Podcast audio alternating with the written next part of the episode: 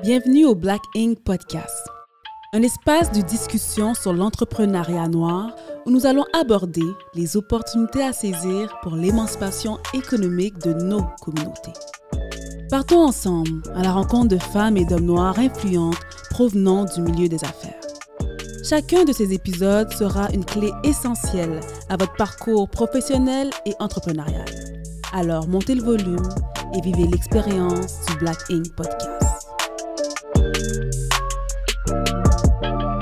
Bonjour à tous, bienvenue dans le Black Ink Podcast. Euh, Aujourd'hui, je suis accompagné de Stéphanie et de Madoa et on va parler de l'importance de l'entrepreneuriat. On va parler de l'importance de la politique surtout dans l'entrepreneuriat. Comment la politique de manière générale, les lois qui sont écrites influencent nos entreprises. Fait euh, avant tout, je vais vous demander de vous présenter, mesdames. On va commencer par toi, Madoa. Bonjour, euh, bonjour, bonjour Calando, bonjour Stéphanie, bonjour Steph, on se connaît. Donc, euh, moi, je suis Madouanika Cadet, donc je suis euh, avocate, euh, tout comme euh, ma chère consoeur ici. Euh, donc, avocate de formation. En ce moment, je travaille comme conseillère en politique pour le ministre François-Philippe Champagne, le ministre de l'Industrie, donc Innovation des sciences et l'Industrie au fédéral. Donc, je travaille avec, dans, dans mon quotidien, je rencontre beaucoup de- d'entrepreneurs, de, de, de, de représentants d'entreprises, Mhm. de plus grandes entreprises aussi. Exactement, exactement. Puis euh, je, je reçois euh, beaucoup, beaucoup euh, de projets Mhm. en matière d'innovation dans plusieurs secteurs industriels euh, Mhm. à travers le pays. Donc, c'est extrêmement stimulant.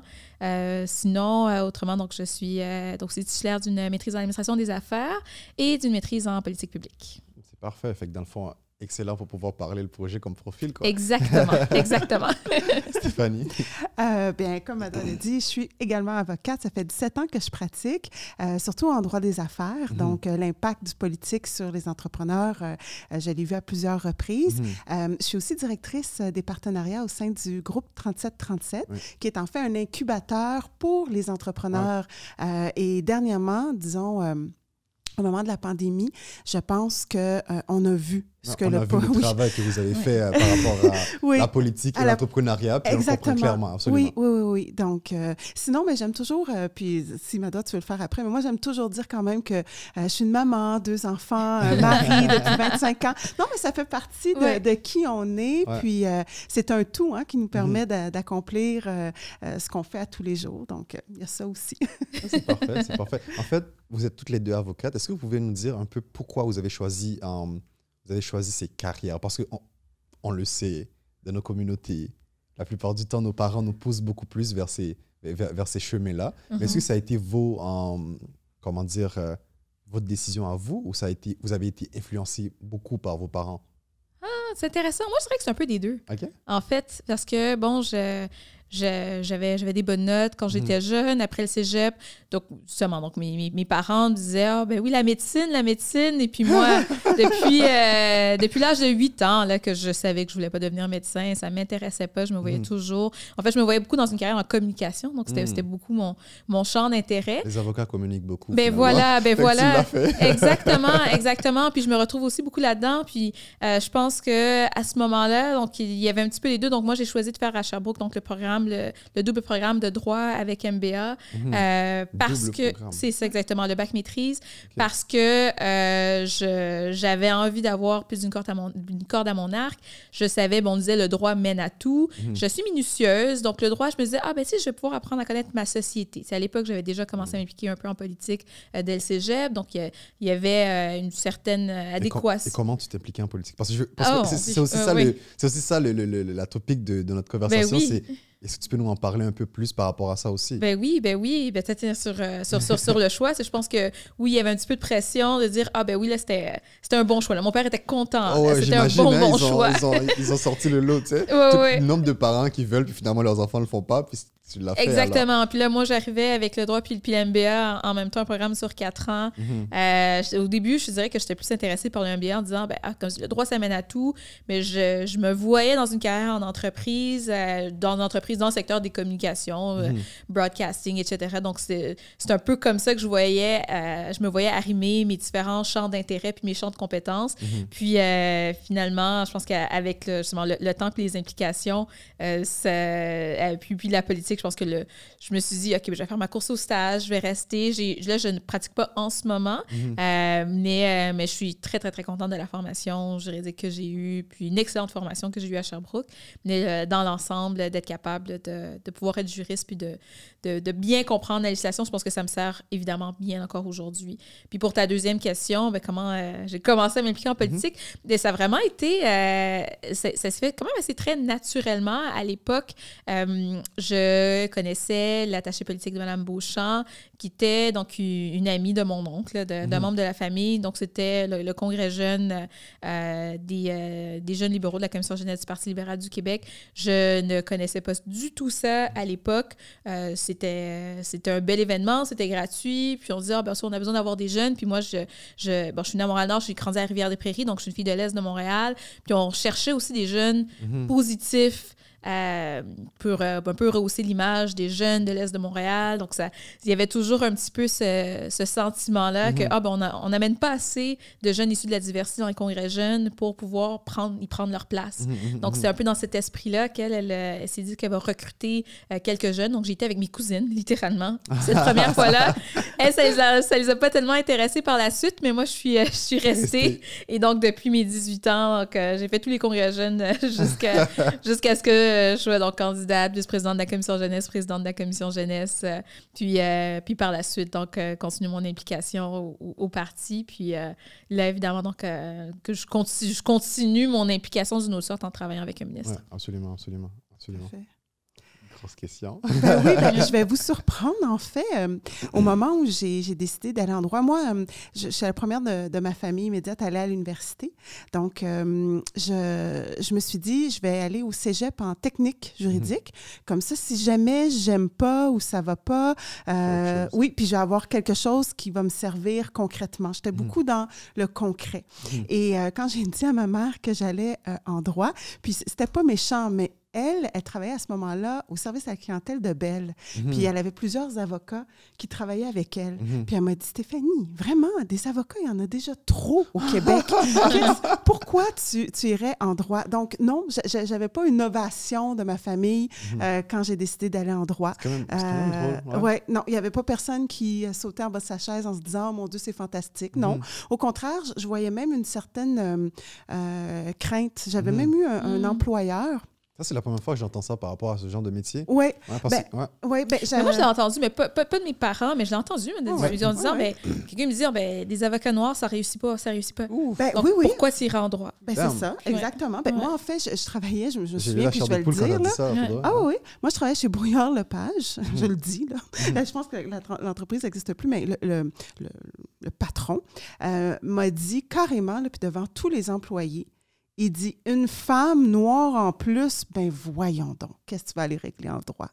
Ah. Donc, il m'avait dit ça. À ce moment-là, j'avais quoi, 18, euh, 19 ans, quelque chose comme ça. Donc, euh, vraiment, là. euh, donc, non, je ne suis pas allée en droit euh, parce que ma famille euh, me l'imposait loin de là. C'est plutôt moi qui ai fait mon chemin. Même, je dis toujours en riant, mais quand j'ai décidé de faire ma maîtrise, ma mère, elle m'a dit euh, Oui, mais là, euh, est-ce que ça va te donner un avantage supplémentaire au niveau de la rémunération? Mhm. Puis là, je dis Mm. Ben non. Elle dit Ben alors pourquoi? Mhm. tu fais ça?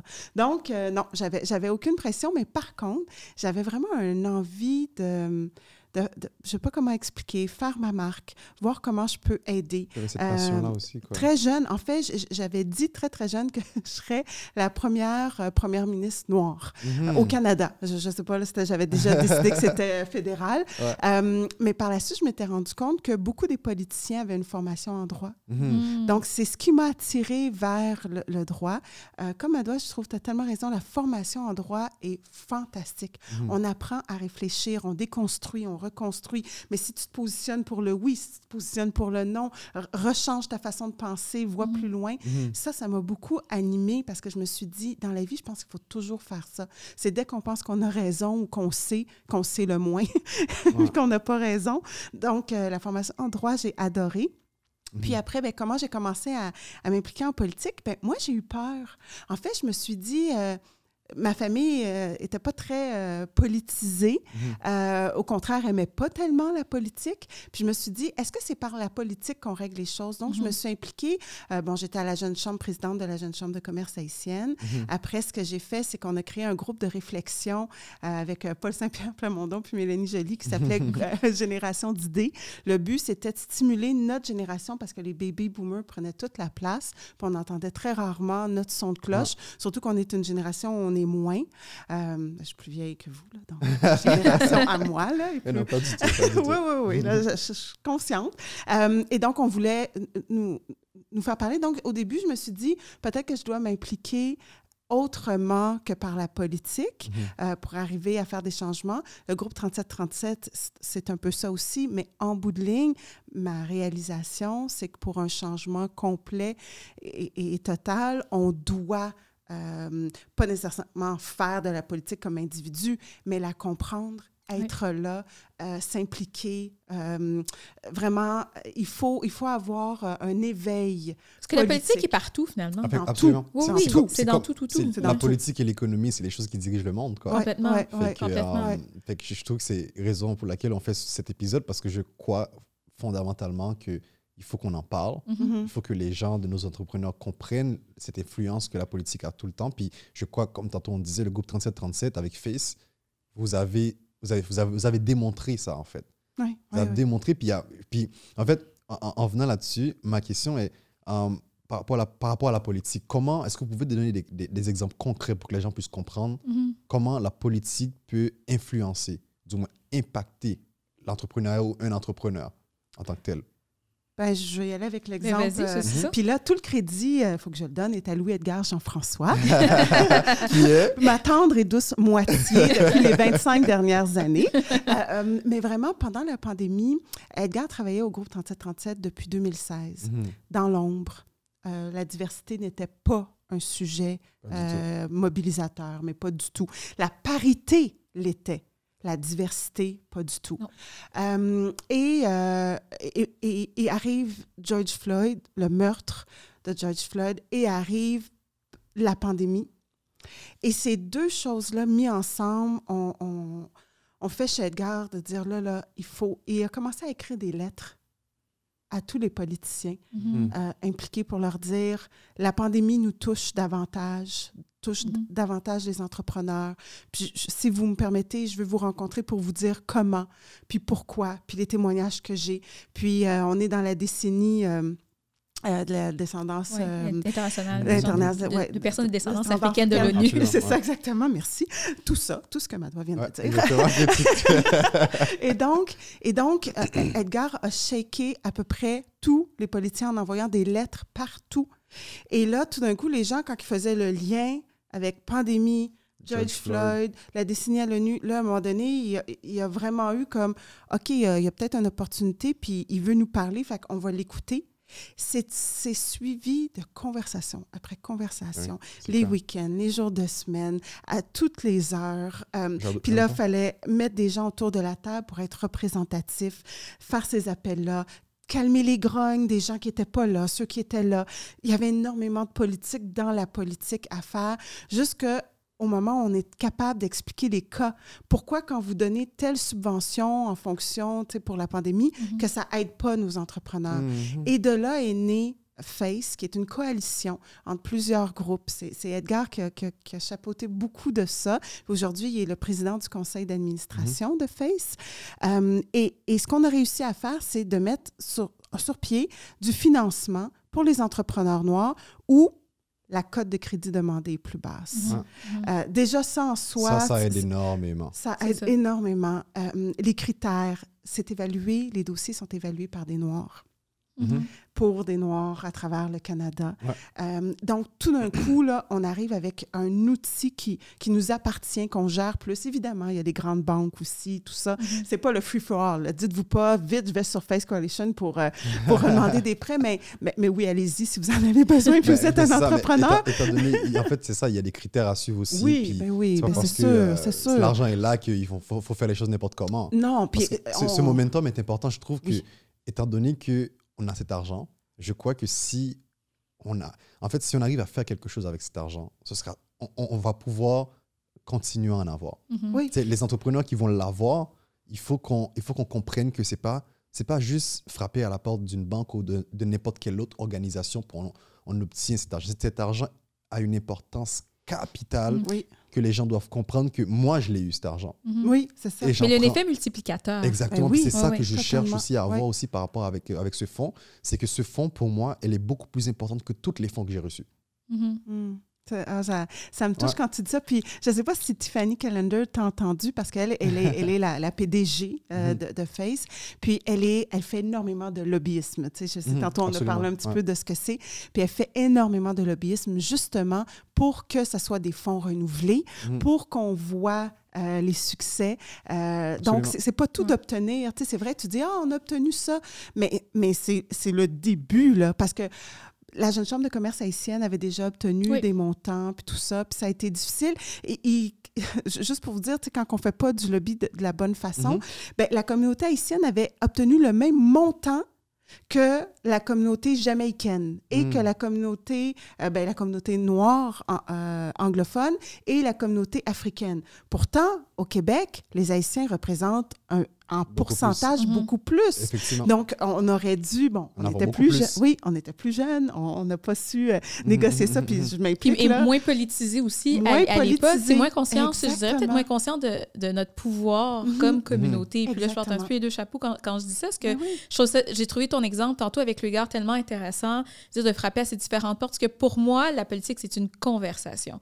Puis qu'on on peut l'aborder de différentes manières, mais ça demeure un- une conversation dans les deux sens. Si on disait tantôt, si, la- si on s'occupe pas de la politique, la, la politique va s'occuper de nous ouais. parce qu'elle est présente Ça, c'est partout, clair. elle est présente dans tous les secteurs Ne va pas d'activité. voter veut pas dire que. Mais non, mais Non. c'est ça, mais c'est c'est plus que voter, parce que c'est tellement, Ouais. c'est pas juste un acte qu'on fait à chaque quatre ans pour élire un gouvernement.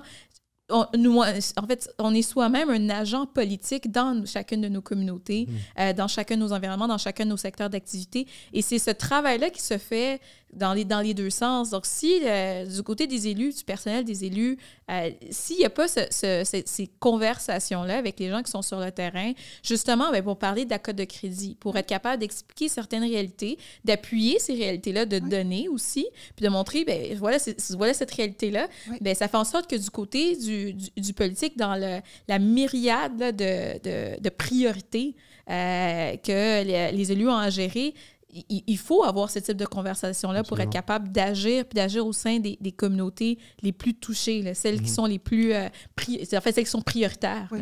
Puis on ne demandait pas la charité. hein. Moi, je veux que Non. ça soit clair parce que souvent, non, les gens disent bon, ben là, baisser la cote de crédit. On peut baisser la cote de non, crédit non, pour non. tout le monde. Non. Pourquoi, pourquoi historiquement, la cote de crédit est plus basse, Mm. supposons, chez les communautés noires? Beaucoup de choses qui expliquent ça. Que ce soit. Quand tu vas au Canadian Tire, dans ton coin, on t'offre des cartes de crédit à haut, euh, Au taux d'intérêt. qui n'a pas la même connaissance. C'est- un système. Puis euh, euh, François Legault aimerait pas m'entendre. on parle de, de racisme systémique quand le système est fait d'une façon que ça paraît pas. Ça semble égal pour tous, mais que ça ne l'est pas. Mhm. Et que ça enracine des façons de faire, des mentalités qui amènent justement après ça des conséquences négatives sur une communauté. Euh, puis après ça, on les regarde, ben là, on a besoin de les aider, ils ne sont pas capables de s'aider eux-mêmes. Ah oui, mais vous avez, par le système, fait en sorte que pendant des années, les gens ont, ont Des- pas agi de la même Mhm. façon, années, pu... ouais, c'est- oui, ouais, des années, Des des, années. décennies. des- ouais, ouais, des décennies, là, c'est fou. Alors, euh, c'est- c'était pas de la charité. Moi, je veux Mhm. juste euh, Non, expliquer Pas ça. du tout. que- Puis je, je, reparle de l'effet multiplicateur ici. Ouais. Donc, c'est un investissement. Oui, C'est pas, c'est, c'est, c'est, c'est pas un c'est pas de la philanthropie. Là. Non, pas du C'est tout. pas de se dire, euh, puis là, même la la philanthropie, c'est un investissement en soi, c'est, c'est autre, une autre conversation. Oui, oui. Mais c'est pas, comme je dis, c'est pas, c'est pas de la charité en se disant, ben, bon, Parce on est ça en va- train de se donner bonne conscience. C'est- Non, non, c'est. Ça va ramener à l'économie du Québec. par suite. Exactement, Parce que si exactement. on veut créer un Clairement. Québec plus fort, on peut pas avoir, on peut pas avoir une majorité de, une grande partie de, euh, des gens qui y vivent, Mhm. qui sont, qui sont dans un, dans une, dans une situation totalement. Marginalisé. Exactement. Complètement, oui, oui, oui. complètement. C'est de comprendre, comme tu dis, d'être capable de, de revoir les, les inégalités systémiques à travers les décennies, puis de Mhm. voir comment est-ce qu'on est capable de nous assurer que euh, les, euh, quand on regarde les données, les données désagrégées donc de différentes communautés, puis qu'on se dit, OK, là, il y a un problème ici, puis d'être capable de régler cette problématique-là, puis en se disant, ben ça, ça va nous rapporter à tous comme société Mhm. dans 10, dans 20 ans, dans 30 ans. Puis si je, re- je si je peux repasser au travail que que nous, on fait en ce moment au sein du cabinet. Donc, euh, c'était cette, cette, volonté, cet esprit d'effet multiplicateur, cette, euh, cette, cette, mentalité de se dire, OK, bien, quand on investit dans une industrie aujourd'hui pour qu'on soit compétitif, mhm. parce que là, vraiment, dans mon cabinet, je travaille pas avec, avec les PME, on travaille avec les plus grandes entreprises, mais c'est exactement la même chose. C'est de dire, OK, bien, nous, on veut être compétitif par rapport aux États-Unis, on veut être compétitif par rapport à, à d'autres pays de l'Union européenne, par rapport à l'Australie, de comment est-ce qu'on s'assure qu'on... c'est une autre... c'est ambitieux. Que tout le monde être compétitif par rapport mais à la Mais comment est-ce qu'on s'assure que, que, le Canada reste sur la map, mais qui, euh, qui permet, un, à sa, population de s'épanouir mhm. financièrement euh, et, dans, dans, dans, toutes les, les, sphères là, de, de, la vie publique, mais qu'également qu'on soit capable de construire des industries pour le futur, qu'on soit capable de créer de l'emploi, mhm. des emplois verts, des emplois inclusifs à travers les années. C'est sûr que là, on parle d'entrepreneuriat. Je, je, repense un peu à, à, ce que nous, on fait au quotidien, puis nous assurer que dans euh, les entreprises, par exemple, qui, les plus grandes entreprises qui reçoivent du financement, qu'il y ait cet impératif-là de diversité au sein des conseils d'administration. Mhm. Oui, on parle comme de parité, comme si on en parle depuis longtemps, mais également de diversité. Oui, absolument. Toutes les diversités, donc éthique et culturelle. Ben oui. Euh, pas juste euh, dans, au, ben, au, sein de l'employabilité, mais également dans la haute direction, mhm. euh, que ces entreprises-là soient représentatives du Canada de demain. Est-ce que ça, c'est tirer tout le monde vers le haut quand on fait ça? Absolument. Ben, moi, ça me fait penser, là, justement, tu parlais de lobbyisme, mais moi, j'ai déjà un, un, sujet de lobbyisme.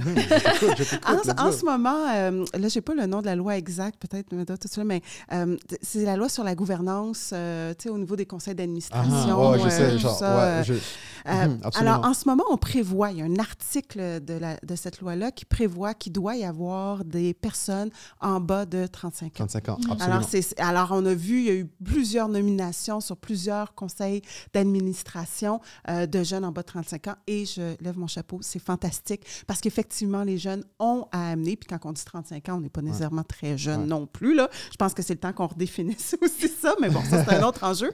Mais il n'y a absolument rien sur les notions de diversité. Mm-hmm. Donc, il y, a des, il, y a, il y a toujours, maintenant, il y a toujours... Au provincial, là, oui, oui, oui, Donc, il y a quelque chose au niveau euh, euh, de la parité, évidemment. Mm-hmm. Maintenant, il y a quelque chose pour les jeunes, mais il n'y a toujours rien en, en de diversité. Puis, je vais parler plus précisément de la diversité ethnoculturelle. Parce mm-hmm. que quand on parle de la diversité, euh, quelqu'un qui vient euh, de Shawinigan puis quelqu'un qui vient de Montréal, ça peut être de la diversité. Mhm, mhm. Surtout dans une entreprise où c'est important d'avoir le point de vue de ce qui se passe. Tout à fait, tout à fait. région. C'est une oui, complètement. Oui, c'est une surtout au Québec. Ben oui, puis c'est une diversité qui peut être excessivement importante sur un mhm. conseil d'administration. Donc, quand on parle de diversité, oui, on parle de diversité de point de vue ou euh, d'expérience et tout ça, mais je pense que ça ne peut pas venir dans un Québec inclusif sans la présence d'une personne de la diversité Attends, je trouve ça, je, trouve ça très intéressant le point que tu soulèves.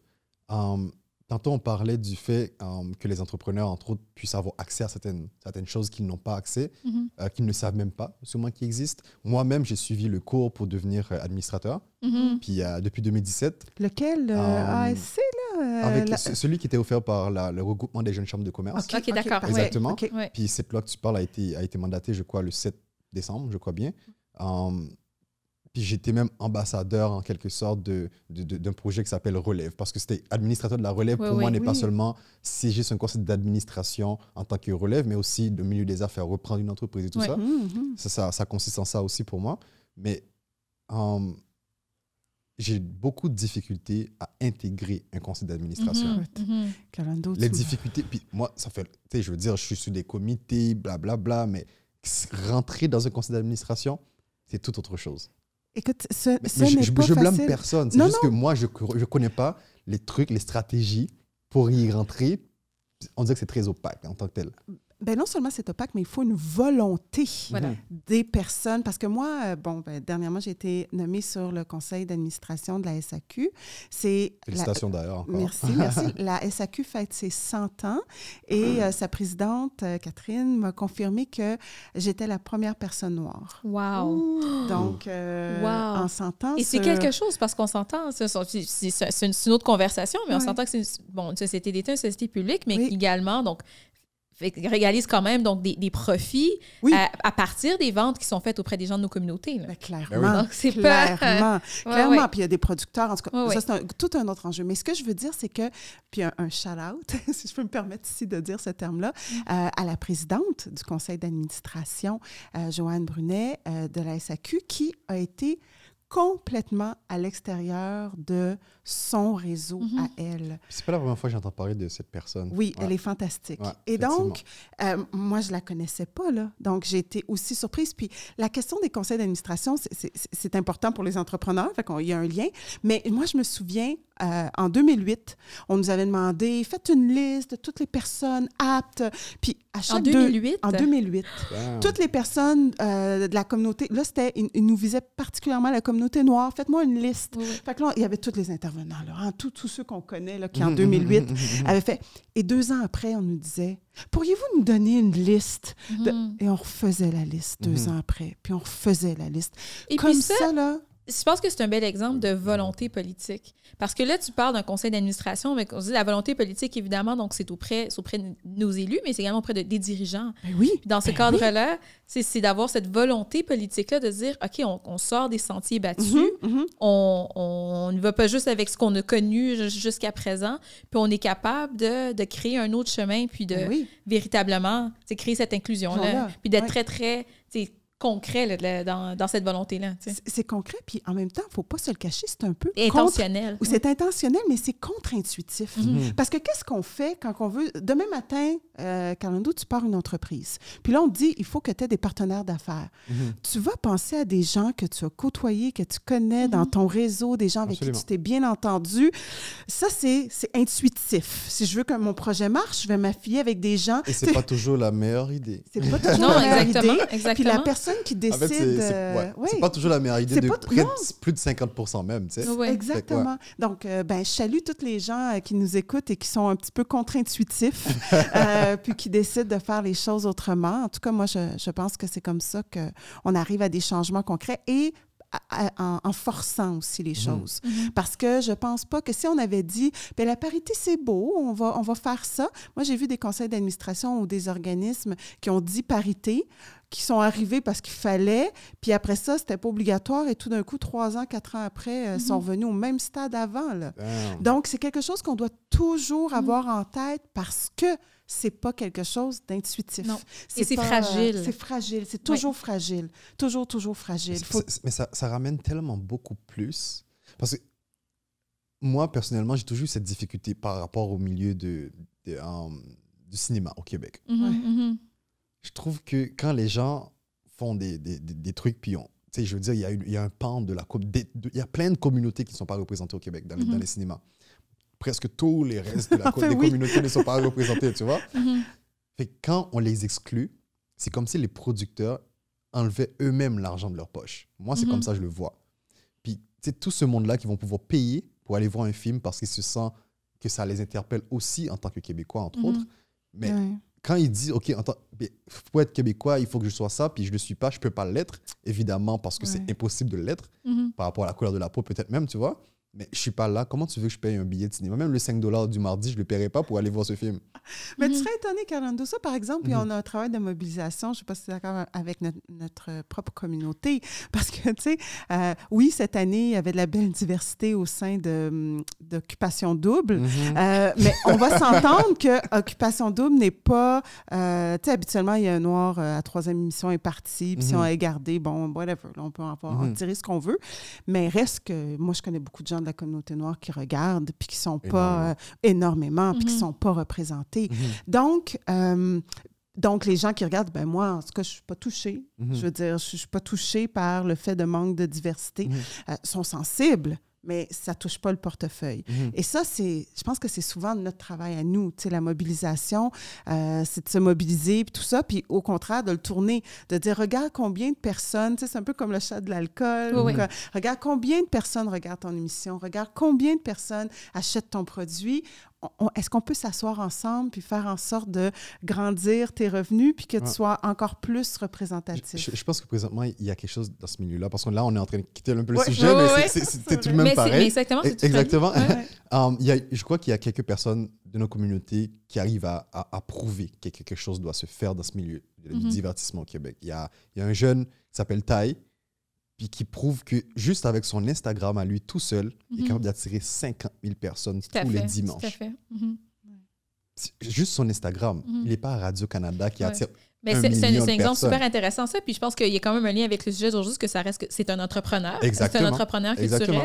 qui est en train de, de, de créer des distorsions dans ce marché-là en se disant ben regardez, il y a, il y a ces 50 000 personnes-là, probablement que oui, elles regardent Occupation Double, mais elles sont très investies Exactement. par le, le travail que tu as fait sur, sur Instagram, sur les réseaux sociaux.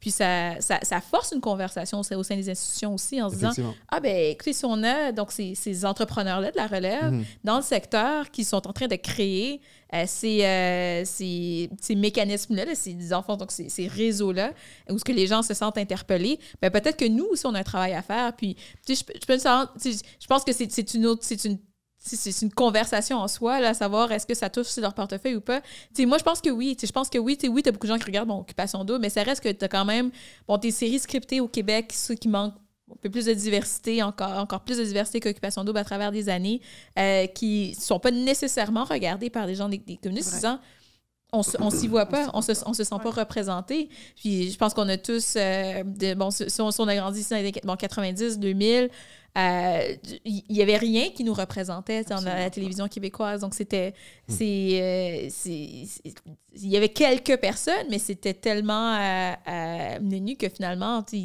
n'y avait pas ce sentiment d'appartenance-là, euh, ni euh, pour le, en fait, euh, l'auditoire, mais ni pour les gens qui voulaient se lancer dans le secteur non plus.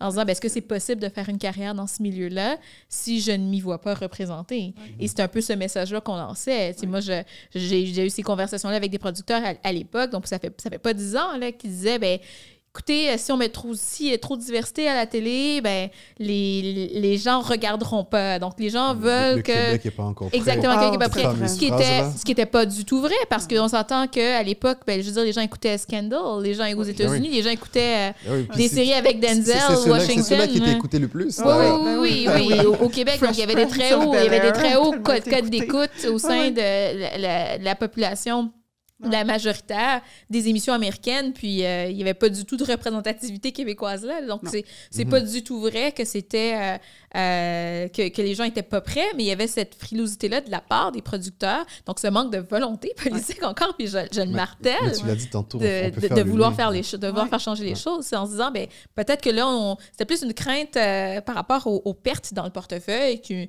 qu'une- qu'une, euh, qu'un, qu'un sentiment d'être capable d'aller chercher encore plus euh, de, aussi, de euh, profit avec nos communautés. de pas mettre l'effort, tu sais, parce que, tu sais, je sais même pas s'ils pensaient vraiment qu'ils perdraient, tu sais, quand, quand on dit le, le Québec n'est pas prêt, est-ce que le Mhm. Québec est prêt à une femme si, est-ce que le Québec Ouais. est prêt à un noir, bon, quand Pourquoi ces fameuses phrases-là, c'est- n'importe quoi, ben, c'est la personne qui le dit qui est pas Ah. prête, C'est ça, c'est ça.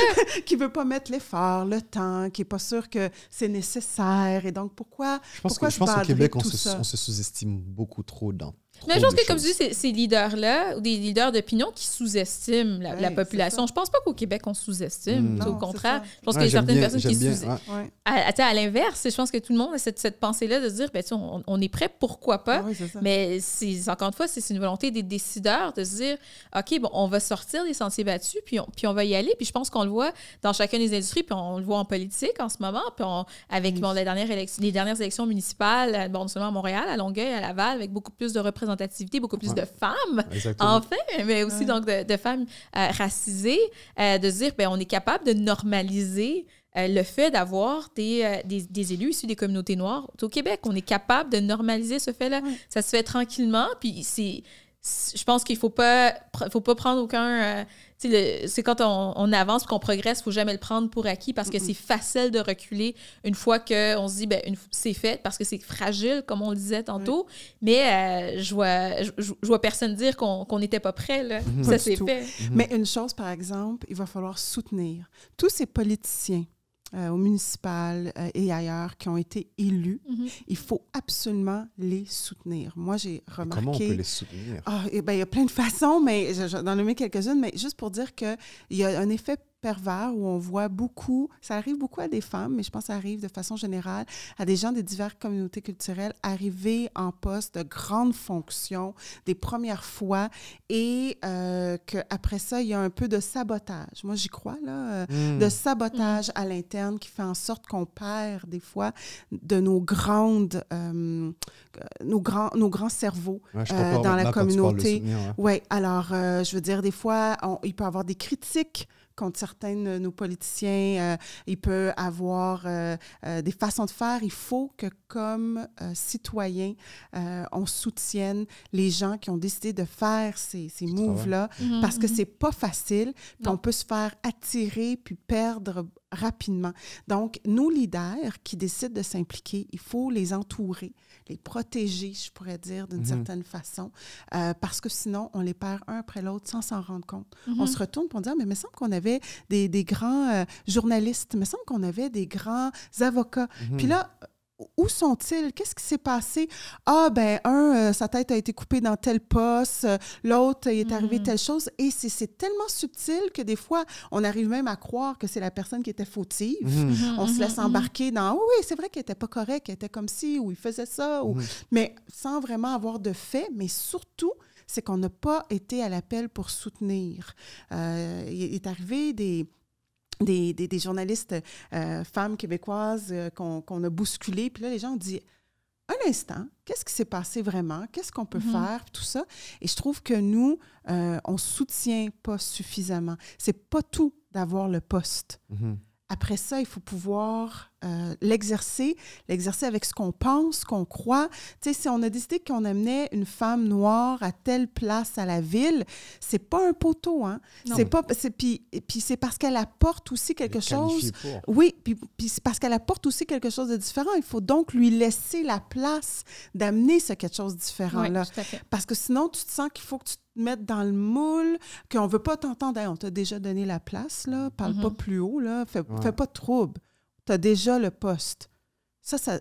Puis il y a des gens qui le ressentent, puis ils ne devraient pas ressentir ça. effectivement, je suis tout, à fait, Puis ici, je pense que tu, tu, tu, soulèves un point super intéressant que la politique, c'est un travail qui est collectif. Oui. C'est pas, c'est pas une victoire qui est individuelle. Donc, quand on a des élus sur nos communautés qui sont élus, sont, sont pour représenter, oui, la, la, population, donc évidemment en commettant, mais également euh, un, un, petit peu de nous tous, même si on n'habite pas dans leur, dans leur district, leur circonscription. Puis c'est un travail qui est collectif dans ce sens-là, de se dire, ben on est là comme si donc pour, euh, euh, pour soutenir ces parce qu'ils travaillent, ils travaillent pour nous. C'est aussi ça qui va soutenir aussi leurs ambitions pour aller peut-être plus haut. Exactement. Puis il y a plus qu'ils se sentent soutenus par leur famille et par d'autres personnes qui connaissent peut-être même pas, mm-hmm. les gens vont se dire, ben, écoute, je sens que ce que je fais vaut, vraiment la peine. D'ailleurs, c'est pas, c'est pas ce qu'on, la plupart du temps politique, les gens ont l'impression que c'est payé hyper bien, mais les gens auraient pu être payés ailleurs beaucoup mieux. Non, pas du tout. pas du tout. C'est un mythe à déconstruire. Oui, ça, déconstruisons le mythe de maintenant.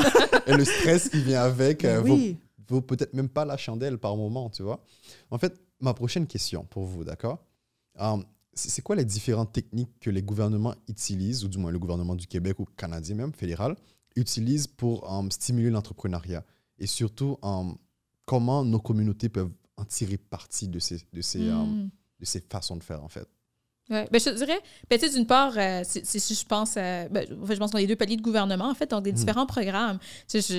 J'arrête pas de répéter le mantra, le mantra de la, la, volonté politique, mais après ça, donc, tu as tout le travail de l'administration publique d'être capable de développer ces programmes-là en fonction des différentes priorités gouvernementales pour être capable de soutenir l'entrepreneuriat ou la création d'entreprises. Donc, on parlait tantôt euh, d'être capable, donc on, parlait donc du, du début, donc d'être capable de tenir les prêts, les subventions nécessaires pour être capable de se lancer, mhm. mais également d'avoir des programmes qui permettent à ces entreprises-là de, euh, de scale up, de pouvoir se développer, de mhm. pouvoir compétitionner à l'international. Puis, euh, à mon sens, donc, le gouvernement donc, ont, ont tous les outils pour être capable de soutenir nos entreprises de cette manière donc, quand on est un jeune entrepreneur, euh, ben, évidemment, donc on parle à, à, Black Ink, donc un jeune entrepreneur issu des communautés noires, puis qu'on on, veut se lancer, évidemment, donc on a notre idée, donc on a notre projet innovateur euh, qui, euh, qui, qui, règle une problématique certaine dans notre mhm. environnement. Mais après ça, nos différents, les différents programmes qui existent, je, je, suggère fortement à ces personnes de, de pouvoir les, les scruter. On a parlé du développement, donc bon, avec le Black Entrepreneurship Program, puis ce que, ce que fait sa ministre de, développement de programmes, mais il y en a une, panoplie d'autres qui existent pour être capable euh, de, de, soutenir les entrepreneurs dans leur travail puis de se développer. Oui, absolument. Oui, puis ben, c'est là que toutes les deux, on peut devenir complémentaires, Oui. supposons, à l'intérieur du politique puis à l'extérieur du politique, parce que c'est une chose, posons les programmes. Puis le gouvernement fonctionne par programme parce que c'est comme ça qu'on peut mesurer. Sais, l- L'intérêt, c'est de mesurer euh, ce que j'ai décidé de faire. Donc, j'ai investi euh, 300 millions dans un programme, dans un contexte avec des objectifs. Donc, après ça, je suis capable de mesurer qu'est-ce que ce 300 millions-là a fait, euh, bon, et pouvoir répéter ou pouvoir dire, hey, on a fait une bonne job. Effectivement. Par contre, quand on travaille toujours dans une idée de programme, c'est que des fois, on peut être déconnecté de ce qui est requis. Et c'est là que, quand on travaille ensemble, on peut arriver à quelque chose d'autre parce que l'idée de, de FACE n'était pas un programme, n'était pas Non. créé, n'était pas pensé. C'est quand on a dit, oui, mais ça ne marche pas. là. Il n'y a aucun des Il programmes en place. chose, ouais. Oui, il faut, faut- faut faire autre chose. Donc, comment le gouvernement peut venir nous aider? Bien oui, ils font souvent des, des subventions directement aux personnes visées, donc Mhm. aux entrepreneurs. Subvention, c'est c'est tellement un mot rare de nos jours. Oui, ça, c'est, mais ça existe. tu sais, Entreprendre ici Ouais, donne absolument. 25 Ouais, ouais. bourses Ouais. de 25 000 Ouais. dollars. Mais en fait, le truc euh, avec Entreprendre ici, c'est que c'est, du moins de ce que j'ai compris, j'ai été en l'un des, Boursier. des, des- des boursiers exactement. Um, c'est que c'est un programme qui existait déjà. il existait Mais étant donné qu'avec ouais, Entreprendre ici, un Ouais. peu comme Face l'a fait, ouais, il a rendu accessible beaucoup plus à du monde comme moi. Mhm. Fait Mm. je, pense que, Ouais. je pense que sinon, je ne l'aurais pas eu du tout. Ben, en fait, ils ont décidé que c'était pour être pour les communautés. Donc, c'est la diversité Mhm. ethno-culturelle. Absolument. Euh, donc, c'est clair, c'est pour ça. Puis, quand tu regardes le conseil d'administration, je suis sur le conseil d'administration, tu sais, c'est- c'est représentatif. Oui, donc, les choix sont faits pour et par. Mais même là, il y a toujours de l'amélioration euh, à faire. Donc, il y a les subventions comme ça. Il y a les programmes de prêt. Il y a aussi les, les quand le gouvernement décide d'aider les organismes sur place Mhm. qui peuvent aider. Donc, ça, quand ils ont décidé d'aider le groupe 3737 ou d'aider. Donc là, euh, tu sais, il y a d'autres euh, fonds d'action, il y a d'autres, euh, Oui, le, fonds Afro-Entrepreneur. Donc, ils, ils peuvent aider des organismes qui, eux, connaissent déjà les clients sur le, le terrain. Euh, mais moi, j'inviterais aussi à, à- à penser à, à déconstruire l'idée de programme. C'est Mm. quelque chose qui est un peu mon, mon cheval de bataille parce que souvent, puis pas juste au sein des communautés noires ou ethnoculturelles, là, mais souvent les organismes se dénaturent Mhm. pour Mhm. pouvoir rentrer dans le fameux programme. Mhm. Donc, c'est pas vraiment ce que j'ai besoin, mais c'est ce qui est disponible. Donc, je vais faire les changements. On a vu plein d'organismes changer de vocation parce que, bon, là, la diversité, c'est hot. Mhm. D'autres organismes qui, dans le temps, avaient changé parce que là, c'est le côté femme. Euh, et donc là, puis on peut pas en vouloir à ces organismes-là.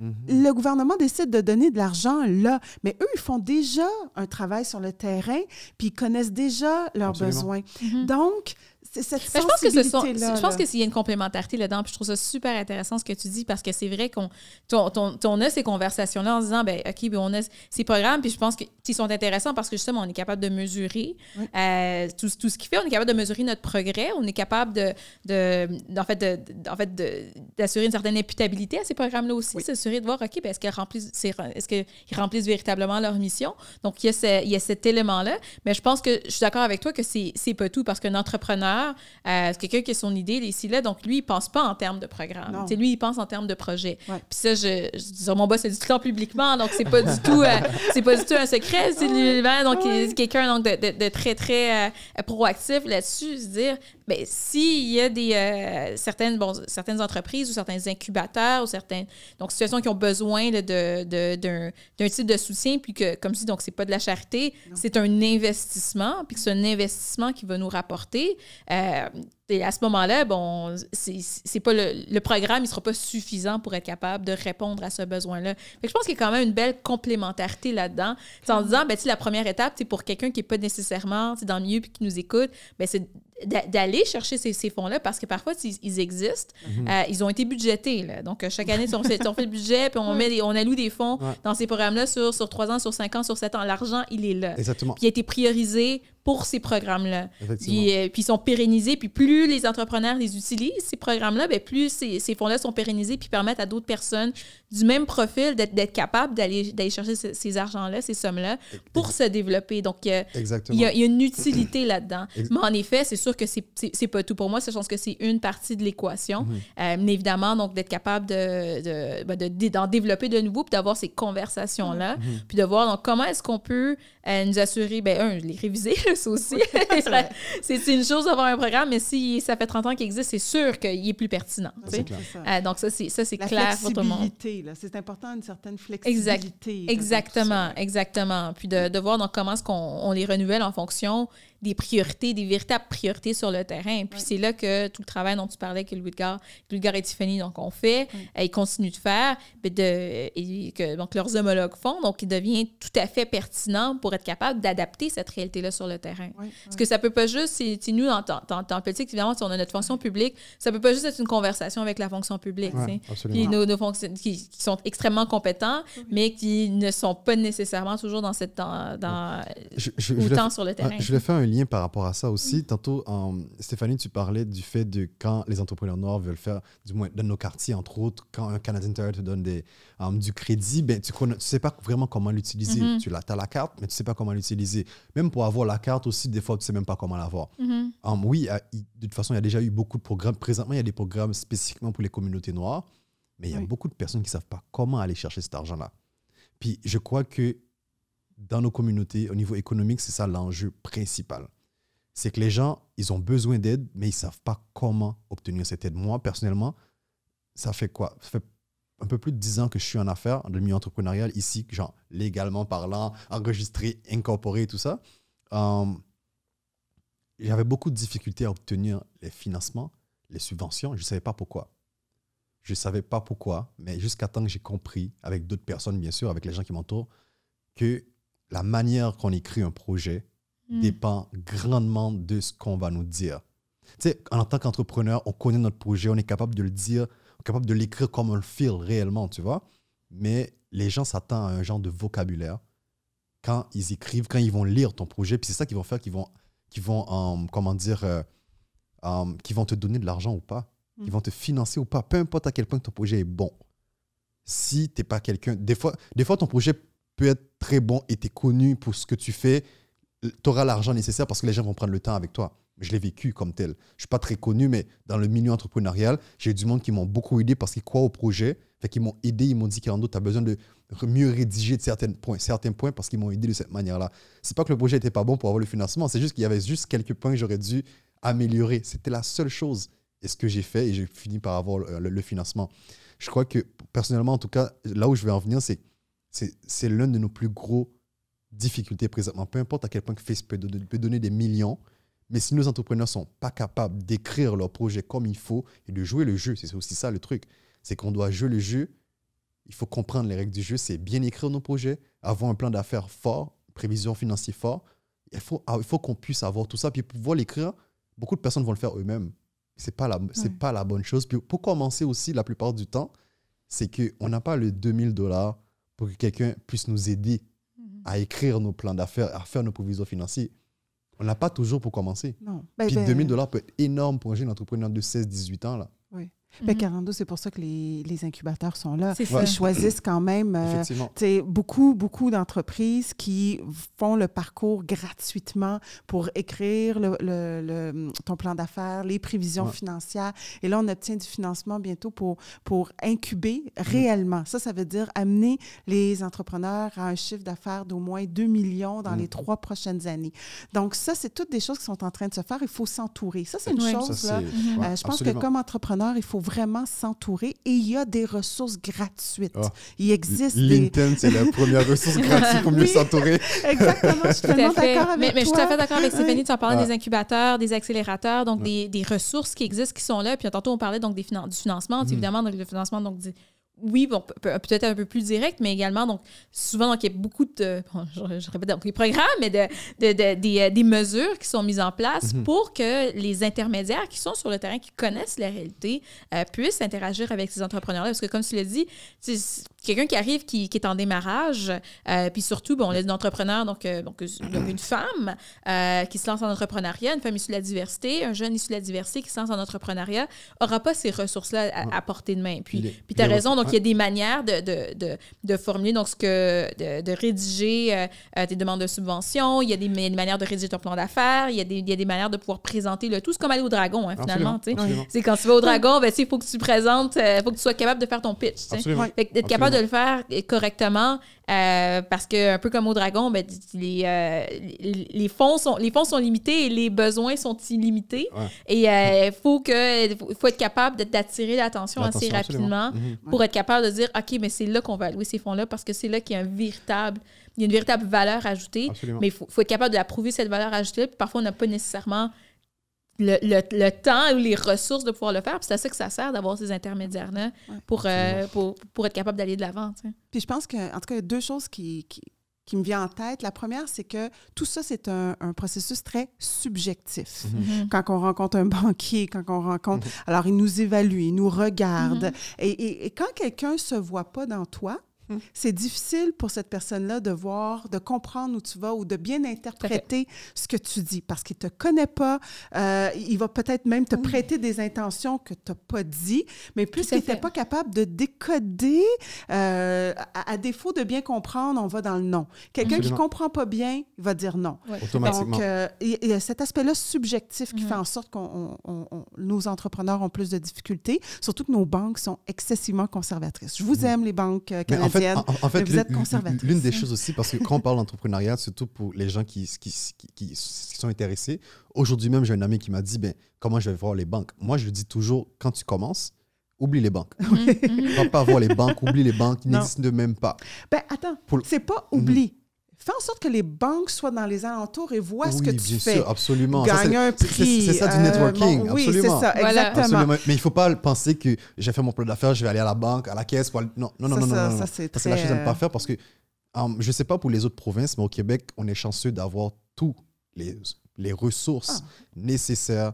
Um, dans chaque ville, il, il, se doit d'avoir non pas un, mais deux ou trois emplacements où tu peux aller chercher des fonds pour te faire financer ton entreprise. a des taux d'intérêt assez intéressants également, tu vois. Fait que euh, même les incubateurs, entre autres, ça aide. Pour moi, au départ, c'était très euh, intimidant. Hmm. Euh, c'est pour ça que j'y allais pas, tu vois. Parce que j'avais l'impression que les gens qui étaient dans les incubateurs, c'est du monde que je voyais à la presse. J'étais comme, damn, je suis pas encore rendu là, tu vois. Hmm. Mais c'est tout ce cheminement de de, de, de, de, décortiquer certaines choses, puis de dire, non, ça se fait plus comme ça. Je pense que si je veux aller là, je dois faire ça, ainsi de suite. Puis bien s'entourer, c'est la clé de tout ça. Puis les gens avec qui tu t'entoures vont finir par te faire comprendre que, Carando, tu peux aller plus loin si tu peut-être fais ça juste un peu plus différemment, tu vois? Mais il faudrait aussi être capable de changer les règles du jeu aussi. On ne peut mhm. pas juste dire que tout le monde doit s'adapter. Mhm. Adapte-toi, adapte-toi, mhm. change. Soit, soit dans le langage que les gens veulent. Fais ci, fais ça. Parce que ça, ben, ça tue un petit peu la créativité. La mhm. personne qui est différente de nous, elle est différente pour une raison, puis elle peut apporter quelque chose. Mais si on n'arrête pas de lui dire rentre dans, le moule. Mais, Stéphanie, Stéphanie ce qui est bien, c'est que tu le fais. Tu le fais en siégeant sur le conseil d'administration d'Entreprendre ici. Tu casses les règles déjà, tu vois. Um, tu le fais aussi avec Face, tu le fais avec le groupe 3737. Mais un entrepreneur qui commence, il ne peut pas casser. Il n'a pas, il pas ce bagage, il n'a pas ce. Il ne comprend même pas à 100% c'est quoi l'entrepreneuriat encore. Mais c'est pour ça que c'est super intéressant d'avoir cette mm. conversation-là dans les deux sens. Et puis mm-hmm. moi, je, que je, le vois toujours un peu dans que, que, c'est un, un, peu, un peu des deux. Tu le dis, oui, tu as des entrepreneurs qui, oui, vont, vont s'adapter d'un côté, donc qui ont cette, cette capacité-là, mais ça veut aussi dire, comme Stéphanie a dit, changer les règles du jeu, d'être mhm. capable de pouvoir briser un petit peu les moules à l'interne.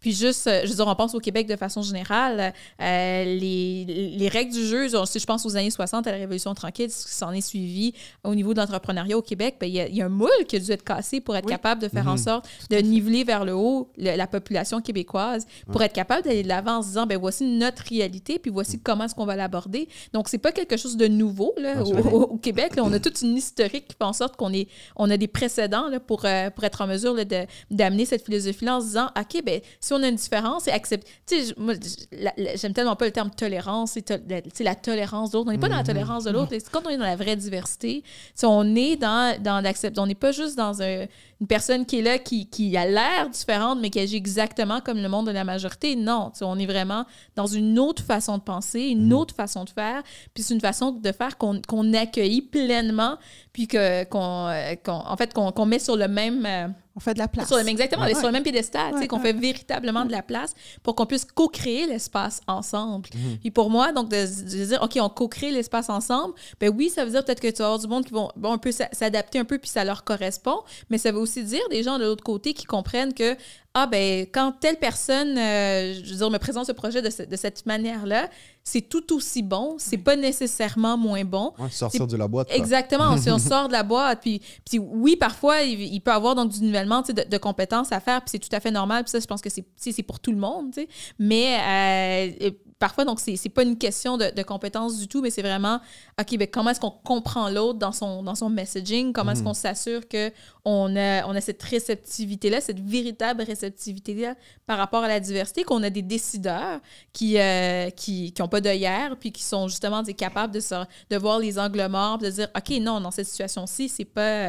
Ouais, euh, voici ce qui est en train de se passer, puis d'être capable de- de- d'allouer les ressources au bon endroit en disant, OK, ben, c'est- on- on- il y a une véritable, une véritable opportunité ici, puis si on le regarde, non pas avec nos, nos, euh, yeux traditionnels de voici comment les choses doivent se faire pour être correctes, mais avec euh, des yeux plus innovateurs, ben, c'est à ce moment-là qu'on est capable de... de- gagner, quoi. Exactement. C'est un game changer. Ouais, absolument, absolument.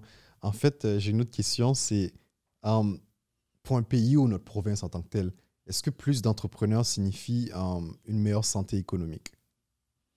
Ben, moi, pour, pour moi, poser la question, c'est répondre. là, oui, parce que c'est parce que c'est de l'autodétermination. Hein. Mhm. C'est pas tout le monde qui peut être euh, salarié. On voudrait pas une société uniquement de salariés. Euh, des entreprises de toute taille aussi.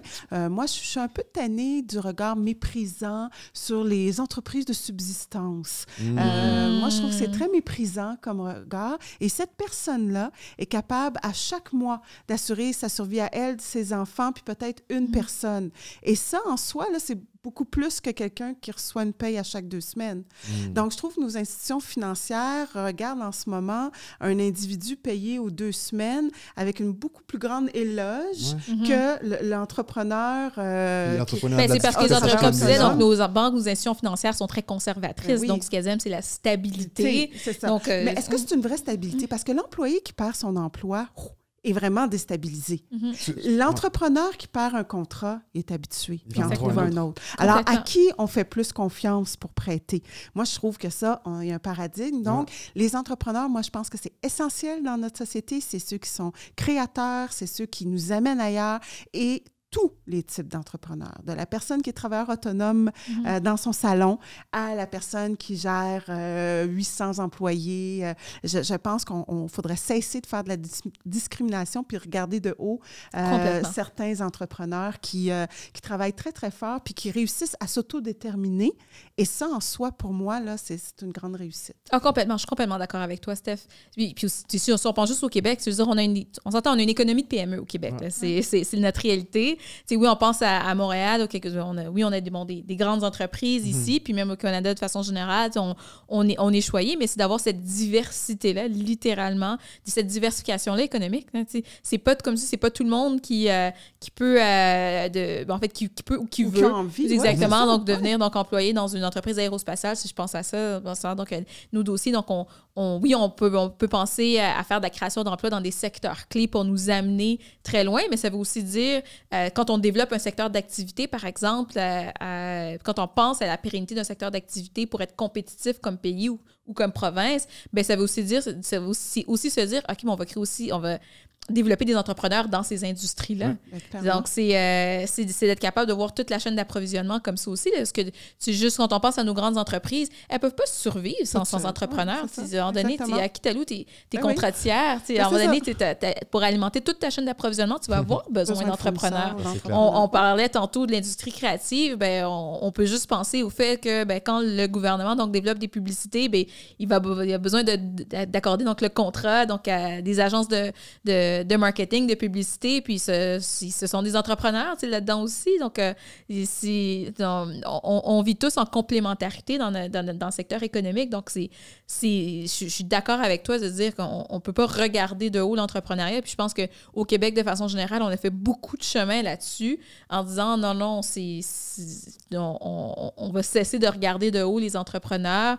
Euh, on va cesser de, de minimiser le parcours d'entrepreneur en disant ben ça, c'est quelqu'un qui a réussi à se trouver un emploi versus se dire ah non, c'est quelqu'un qui est créatif, c'est quelqu'un qui est innovateur, c'est quelqu'un qui veut nous amener plus loin, puis c'est quelqu'un qui, qui est capable d'aller à l'international. Donc, sky is the limit. là, Mhm. Quand, quand tu as, des entrepreneurs dans ta population, ça, ça, ça- ça fait des gens qui sont beaucoup plus. euh, euh, qui sont beaucoup plus portés, je ne sais pas dire aller plus loin, mais qui ont cette capacité-là, ces ressources-là, cette résilience-là euh, de, de, temps, défoncer un petit peu les plafonds. En en même temps, c'est ça qui fait que le Québec, plus précisément, le Canada, plus précisément le Québec, a, bien passé à travers euh, la crise de 2008 à cause, ben, à cause, grâce aux nombreux PME qu'on a eu, quoi, qui, a permis de garder aussi beaucoup euh, les emplois chez nous, entre autres, j'imagine, non?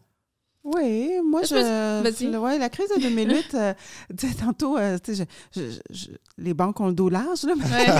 c'est que nos banques canadiennes sont, sont très, sont, sont très frileuses, ne sont pas rentrées dans le euh, papier commercial et tout ça. sont- non, sont pas exactement. C'est rentrées je pense que c'est là. vraiment notre système financier, Oui, institutions c'est ça, qui ont système vraiment. financier qui a fait en sorte Ouais. que 2008, on l'a passé. Parce qu'il y a quand même eu des pertes d'emplois. là. On s'entend qu'il y a quand même Ouais. eu des entreprises qui étaient frileuses, tout ça.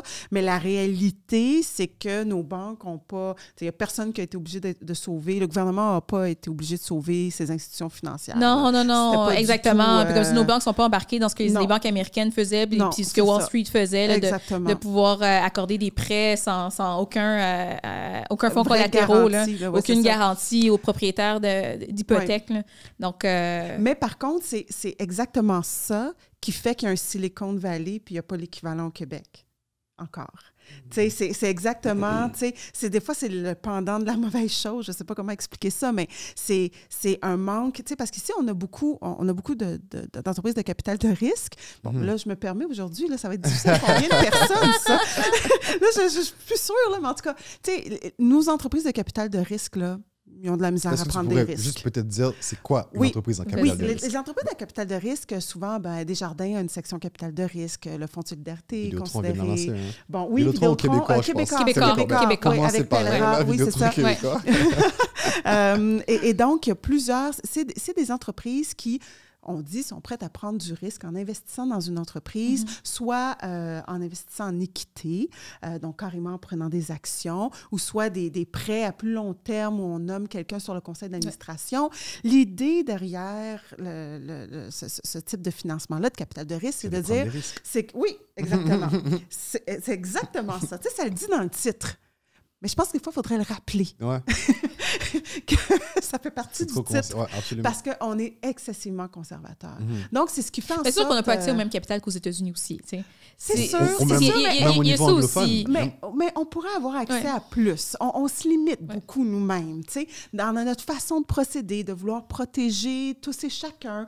Euh, ici, on a des règles, euh, tu sais, que ce soit à l'autorité des marchés financiers, tout ça, euh, pour protéger les investisseurs. Donc, on pense beaucoup à, à- à la protection des investisseurs et c- c'est positif. Là, on Mhm. veut protéger contre des. Je pense qu'il y a un film qui va sortir avec euh, comment il s'appelait celui qui euh, la, la plus grosse fraude québécoise là. euh, Oui, je sais pas du je me souviens plus. euh, Lacroix. Lacroix, euh, Vincent Lacroix? Vincent Lacroix. le je pense qu'il film, y a un ok. film qui va sortir avec lui, tout ça. Donc, loin de moi de dire qu'on ne doit pas protéger nos, nos, nos les gens qui investissent, les épargnants, les, les gens qui. Mais sauf que des fois, là, on est un peu euh, parents, Mhm. trop parents.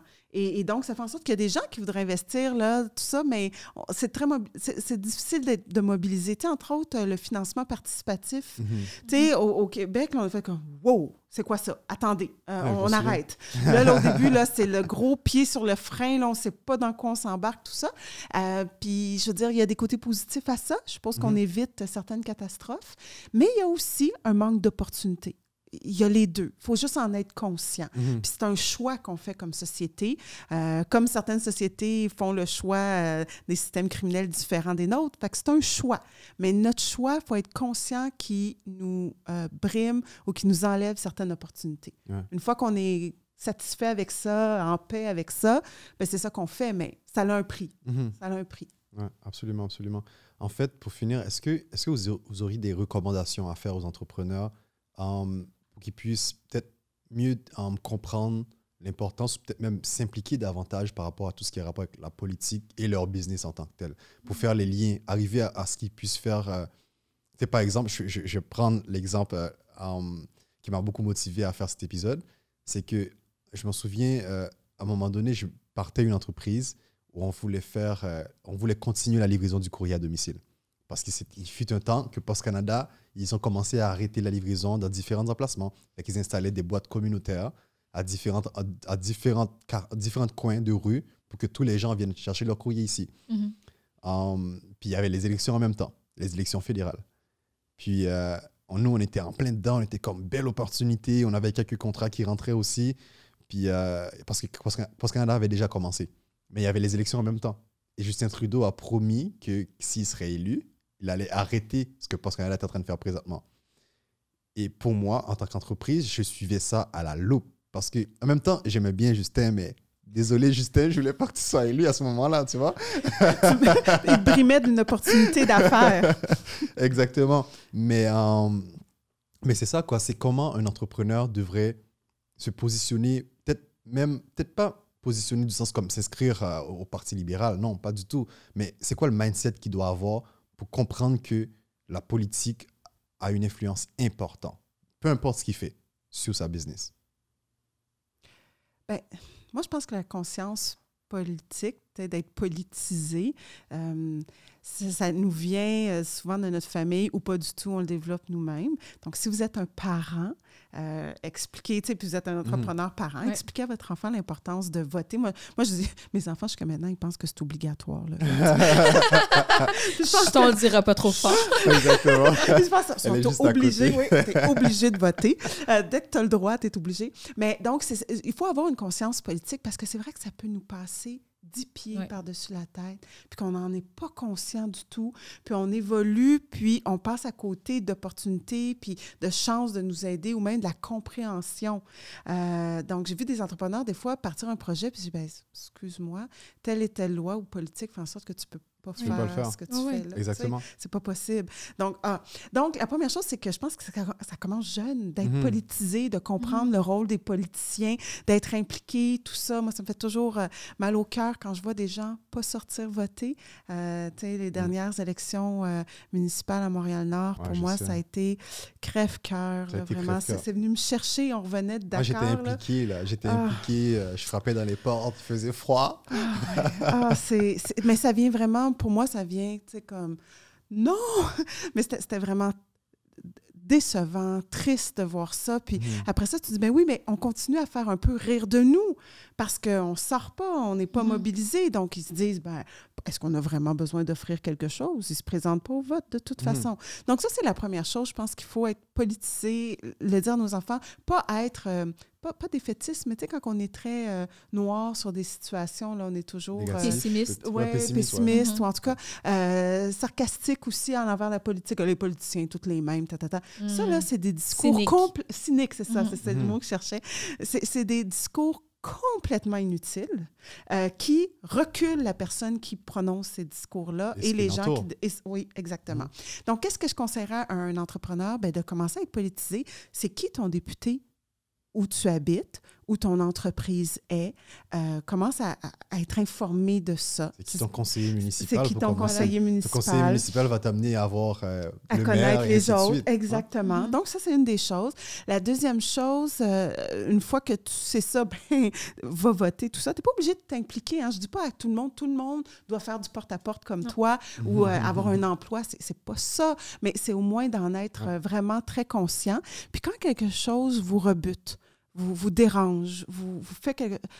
Posez action. Que ce soit un live sur Facebook pour, pour, pour vous libérer de ce que vous avez entendu ou ce que vous avez vu, euh, il faut se prononcer, il faut parler. On n'est pas obligé de faire euh, de grandes assemblées tout le Mhm. temps, mais je pense que des fois, un live sur notre ressenti, ce qu'on pense, discuter avec une personne, tout ça, euh, ça, ça peut nous amener aussi, parce que je, je sens aussi que, supposons je peux parler de la communauté noire, un- un- un- une certaine fatigue de, de revoir les mêmes patterns se, se- se- se produire. Mhm. Puis ça, ça crée de la fatigue mentale Mhm. où après ça, on a moins l'énergie de poser les actions. C'est comme si on t'abaissait en te montrant toujours des situations difficiles. Puis là, tu Mhm. dis, là, je- j'en peux plus. Ouais. J'ai senti beaucoup de gens avoir ce, ce sentiment-là de j'en peux plus. Qu'est-ce que je peux faire? Dans le fond, j'ai pas d'impact. Mhm. Il faut, il faut pas aller là. Mhm. Il faut vraiment pas aller là. Fait que un entrepreneur doit continuer à viser sur son entreprise puis pousser, mais être conscient de ce qu'il y a autour, Absolument. euh, déléguer. Et euh, oui, déléguer, déléguer, déléguer, et s'entourer des meilleures personnes. Puis les meilleures personnes, euh, ça tu sais, je veux, je veux aussi dire, des fois, j'entends des commentaires qui m'énervent encore. Oui, mais là, sur les conseils d'administration, il faut des gens compétents. Euh, OK, euh, quoi? Parce que il y a autant de gens compétents dans toutes les cultures, tout ça. C'est parce que tu ne les connais pas. Ça, ça c'est autre chose. Oui. Ah, on disait ça aussi avec les femmes, mais là, ça, ça va être toute la même femme sur tous les conseils d'administration, comme si 50% de la population ne pouvait pas avoir des, des- des personnes excessivement compétentes. Mhm. C'est du n'importe quoi. Donc, euh, il faut continuer à pousser. Il faut, faut croire. Il ne faut pas perdre cette flamme-là. Mhm. Puis Si vous voyez quelqu'un qui a perdu cette flamme-là, donnez un peu de la vôtre, puis continuez comme ça, parce qu'il il faut, faut vraiment avoir espoir pour changer les choses. On ne peut pas être cynique. Merci, à fait. Tout à fait. Je pense. Tu sais, un entrepreneur fait son analyse FFOM, là, son SWOT analysis, ses forces, ses faiblesses, opportunités, menaces. Il Mhm. fait aussi son PESTEL, sais, son Mhm. environnement politique, environnemental, social, Ouais, technologique, légal, Ouais. économique. Donc, dans ce contexte-là, pour moi, c'est tout entrepreneur là, donc doit avoir en tête ces, éléments-là, non seulement donc ses forces à l'interne, mais voir aussi et, d'être capable de voir un peu ce qui se passe à l'externe pour être capable d'évoluer avec succès dans son environnement. Donc si euh, si, si c'est sous cette perspective-là, que ce soit juste sous cette perspective-là que l'entrepreneur se dit OK, non, non, non, c'est pas juste une question. Oui, c'est ma responsabilité sociale, c'est ma responsabilité citoyenne de devenir un, ben, citoyen informé, politisé, impliqué d'une certaine manière. Puis comme tu disais, c'est oui, donc à travers le membership de partis politiques, donc c'est une chose, c'est un des moyens de le faire Mhm. encore aujourd'hui, mais également, donc on l'a vu avec, avec les réseaux sociaux, euh, dans nos communautés, je l'ai dit tantôt, je pense que chaque personne est un acteur politique en soi, euh, qu'on le veuille ou non de toute manière, donc Mhm. ça, ça, ça, ça- a un impact sur, no- sur, sur notre vie euh, personnelle et professionnelle de toute façon, donc de, que, que ce soit sous cet angle-là, mais de l'angle aussi plus opportuniste, mais dans, dans le bon sens du terme, là, de dire, ben.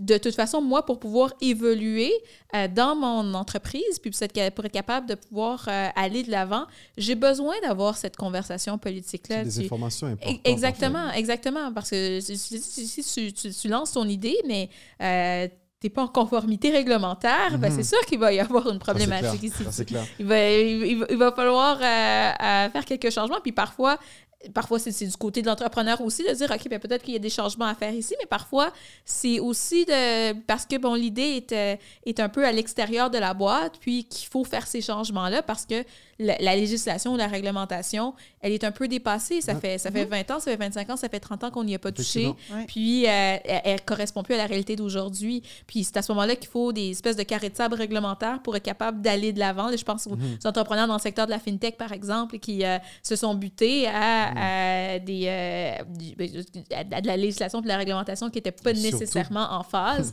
puis on le sait, là, puis on est deux avocates, on est toujours en arrière. le droit, puis euh, la, le droit, puis la politique, la réglementation, on est toujours à la remorque de l'entrepreneuriat. Les mhm. gens qui ont des idées puis qui les mettent en pratique, euh, ce sont eux qui, qui font, en fait, qui changent le, système. Exactement, c'est drive le show. Puis, Sinon, on crée des cadres autour de ça par la suite, euh, mais c'est puis pour s'assurer d'une équité, pour s'assurer que, le tout fonctionne bien, puis qu'on mhm. on a euh, des, une, bonne, euh, un bon encadrement des marchés, euh, mais c'est aussi avoir cette conversation-là pour que ça puisse se faire, parce que parfois, ben, il faut, faut, être capable de pousser un petit peu le politique, puis c'est dans ce contexte-là que moi, je trouve que c'est une conversation, puis qu'il ne faut jamais perdre ça de vue. Il n'y a, pas, a pas une seule politique publique qui est mise en place et qui sort du Saint-Esprit. C'est, ça, c'est, pas loin de nous. Puis parfois, je pense que quand on est déconnecté, quand on est cynique, quand on pense à la classe politique d'une certaine manière, puis quand la classe politique fait pas son travail non, plus, tu sais, de, de nous assurer de réduire ce cynisme-là, ben ça, ça, ça, crée ces situations-là où les gens sont désengagés puis se disent, ben, de toute façon, ça n'a rien à voir avec moi. Puis c'est pas vrai. C'est ça toujours, toujours, toujours, toujours, toujours, toujours à voir avec, avec la population. Puis plus on est investi, ben, plus on réalise que chacun de ces pans-là, euh, ils sont, sont pas créés de toutes pièces par certaines personnes. Puis ça, et chacun, chacun a son mot à dire là-dedans. moi, je, je m'implique depuis, en fait, toute ma vie adulte en, politique pour ça, parce que je me dis, ben, pour moi, c'est le meilleur vecteur de changement, mhm. ni plus ni moins. Euh, c'est la, la, la meilleure façon de pouvoir changer la société pour qu'elle nous ressemble un petit peu plus à chaque fois. Puis c'est un, c'est, un débat, c'est une négociation hein, mhm, mhm, qu'on, qu'on, a entre chacun des acteurs. Mais c'est se dire, OK, ben si nous, on peut être un acteur de notre société, ben, à ce moment-là, ben, elle peut avoir l'air complètement différent de ce dont elle avait l'air il y a à peine trois ans, il y a, il y a à peine cinq ans, si on y croit puis on pose action pour de vrai. absolument, absolument. Écoute, euh, je pense que ça, ça a bien mis euh, la fin pour de vrai. Um, merci beaucoup du partage, les filles. Puis euh, j'espère. En fait, ce que je voulais savoir aussi, c'est que les gens qui nous écoutent ou qui nous regardent, c'est où est-ce qu'ils vont pouvoir vous, euh, ben, vous suivre pour apprendre s'ils ont des questions à vous poser? Ah, ben, groupe3737.com.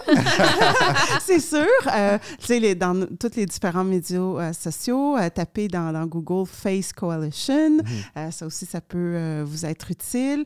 et puis, comme on a dit tantôt, allez voir c'est qui vos conseils municipaux, députés, puis tout ça.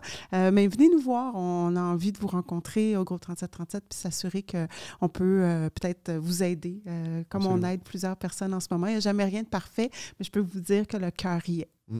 Oui. vous, pouvez, me trouver sur LinkedIn. LinkedIn, c'est la base. Tout simplement, la base. Puis si, évidemment, ben, de, de, notre côté, euh, à une, euh, Industrie Innovation Canada, il y a une manière dont on peut vous aider. Mais moi, je, ça va me faire plaisir de pouvoir vous référer à certains collègues puis aux bonnes personnes, que ce soit dans le secteur politique ou, dans le secteur, ou au niveau euh, du ministère ou des ministères pour être capable de vous aider à faire avancer vos projets.